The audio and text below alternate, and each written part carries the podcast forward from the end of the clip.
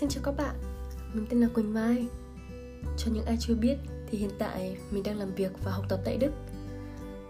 Mục đích mở kênh podcast là được kể và lưu lại những mẩu chuyện hay ho của bản thân cũng như những kinh nghiệm học hỏi được từ những người thầy và bạn bè xung quanh. Qua đó mình mong các bạn nghe đài có được những phút giây vui vẻ thư giãn và những góc nhìn mới mẻ về cuộc sống thường nhật. Nhắm mắt lại đeo tai nghe buông hết những lo âu phiền não và cùng mình chia sẻ nó nhé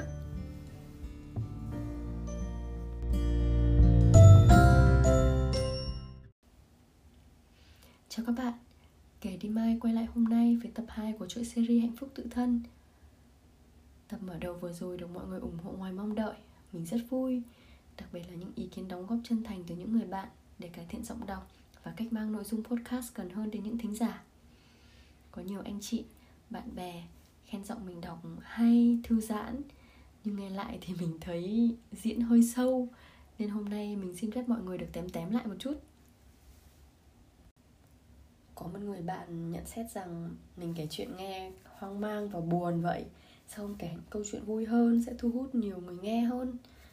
Um, trong cuộc sống của mỗi con người thì tất nhiên là có những nốt trầm và có những nốt bỏng. Mình thì cũng thế. Mình may mắn được sinh ra trong một gia đình chu cấp đầy đủ. 12 năm học trường làng, nhưng đều là lớp chọn. Sau đó mình cũng may mắn đỗ kinh tế quốc dân và được bố mẹ và chị gái tạo điều kiện đi du học. Chưa nói đến chuyện chỉ tập trung vào kiến thức sách vở là sai hay đúng thì ờ, mình tự nhận xét cuộc sống của mình đúng chuẩn là một con chim trong lồng hàng ngày được bón cho ăn cám. À, con chim thì rất hài lòng với cuộc sống của mình. Cám thì no ba bữa không sợ gió mưa. Nhưng rồi cái gì đến thì nó cũng sẽ đến. Chim muốn bay ra khỏi lồng và nghĩ rằng cuộc sống ngoài kia thật nhộn nhịp và tươi đẹp. Ta phải đi khám phá nó. Và chim lượn cánh bay đi nhưng chỉ được một đoạn không xa thì chim thấy mệt mỏi. Mọi thứ lạ lẫm bụng đói nhưng không còn ai bón cám cho nữa. Xung quanh thì rình rập những kẻ săn mồi. Chim nhận ra rằng nó đã không học cách sinh tồn trong suốt 18 năm trong lồng nhỏ bé. Nó mệt mỏi, muốn phó mặc cho số phận và nhận thấy hóa ra những thỏa mãn và hưởng thụ trước kia của bản thân lại chính là lý do của những khổ đau hiện tại.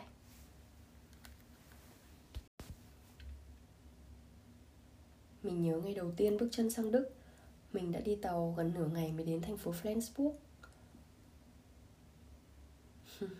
Viết dàn ý đến đây thì mình bỗng chững lại bởi vì nó không dễ dàng gì để kể lại một câu chuyện buồn mà mình cũng muốn quên đi từ rất lâu rồi bao nhiêu cảm xúc bí bách, thất vọng, bất như ý lại hiện về nghẹn trong lồng ngực, giống y như là ngày đầu tiên vậy. Lúc đó mình có thể nói rằng nó là những ngày tháng đen tối nhất trong cuộc đời mình. Từ chuyện học hành, thi cử cho đến những kế hoạch hàng ngày đều không được như dự định.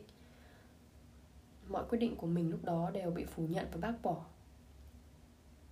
Mình cũng không chia sẻ được với bạn bè ở việt nam bởi vì họ không trực tiếp ở đây và không hiểu được những vấn đề của mình. Mình vẫn nhớ có một lần bố mình gọi sang và nói với mình rằng nếu như mình không nghe theo sự sắp đặt của người thân ấy, thì bố sẽ không nhìn mặt và không coi mình là con nữa. Và rồi một năm đầy biến động cũng trôi qua, Mình đã chuyển chỗ làm và lên kế hoạch cho một cuộc sống suôn sẻ và yên tĩnh. Nhưng vốn cuộc sống của chúng ta luôn chịu tác động bởi nhiều nguồn lực bên ngoài Từ gia đình này, bạn bè này, xã hội và cả vũ trụ nữa. Có những thứ dù chuẩn bị kỹ càng như thế nào Thì những điều bất như ý vẫn luôn xảy ra. Mình bắt đầu kết bạn mới này Có công việc làm thêm quen những người đồng nghiệp. Và sự vật mới cũng đồng nghĩa với việc rắc rối mới đến. Mình bị sốc văn hóa. Trong trường học và chỗ làm thì có duy nhất mình là người Việt Nam thôi. Mình cũng vốn là người ít nói, nên để làm quen được bạn mới cũng không phải là chuyện dễ dàng. Mình cũng không ý thức được đâu là điều cần học hỏi, hay đâu là điều xấu mà mình nên tránh xa. Chưa kể ở chỗ làm thì mình cũng bị lợi dụng và bị phân biệt chủng tộc nữa rồi có một thời gian mình đã kết bạn với những người không được tốt cho lắm. À, mình đã thử tất cả những gì mình chưa thử và làm tất cả những gì mình chưa làm. Vì lúc đó mình chỉ có một suy nghĩ duy nhất là nếu cuộc sống đã bất công với mình như thế thì mình cũng chẳng cần phải tử tế với nó luôn. May mắn sao mình đã kịp thời nhận ra nhờ một người bạn kéo mình ra khỏi vũng bùn và vả mặt mình mấy cái. Từ lúc đó mình nghĩ giờ mình sẽ phải sống tử tế hơn, yêu bản thân hơn. Vì người ấy đã chỉ ra cho mình những giá trị của bản thân và khuyên mình nên trân trọng nó bởi vì mỗi người chỉ được sống một lần duy nhất thôi. Nhưng lại nhưng nhưng như đã nói, cuộc sống không bao giờ xảy ra như cách ta muốn mình chuyển bộ phận làm và phải làm cùng một người sếp đặc biệt ghét người nước ngoài. Mỗi ngày đi làm với mình lúc đó giống như mỗi ngày cầm khiêng ra trận vậy. Và mình chỉ chịu đựng được vài tháng cho đến khi bác sĩ viết giấy ốm một tháng nghỉ tại nhà vì khủng hoảng tâm lý và mất ngủ dài ngày đó cũng chính là lúc mình gầy như que củi và mọi người hay hỏi mình là làm như thế nào mà được gầy như thế. Kể đến đây thì chắc các bạn sẽ nghĩ sao đen tối thế?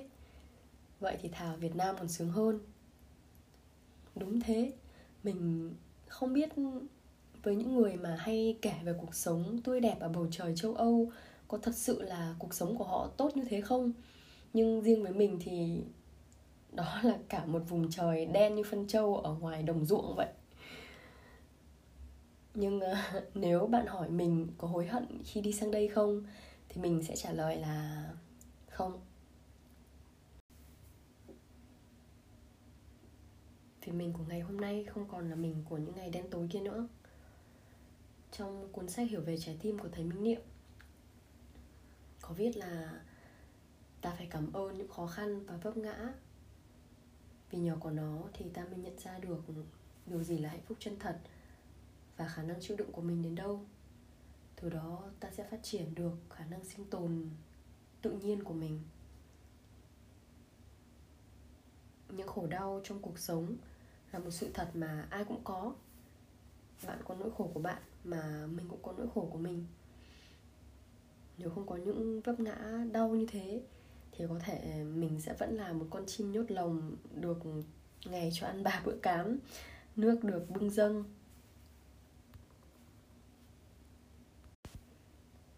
Có thể trong tương lai mình sẽ ngã nhiều lần đau hơn như thế nữa. Và mình cũng không tin rằng mình đã có thể nhìn nhận nó một cách vô thường và vượt qua nó một cách bình thản. Đó là điều mình vẫn đang học hỏi và tu tập hàng ngày nhưng điều mình nhận ra sau 4 năm trầm bổng ở đây là học cách nhìn thẳng vào khổ đau và chấp nhận nó như một phần của cuộc sống. Còn bạn thì sao?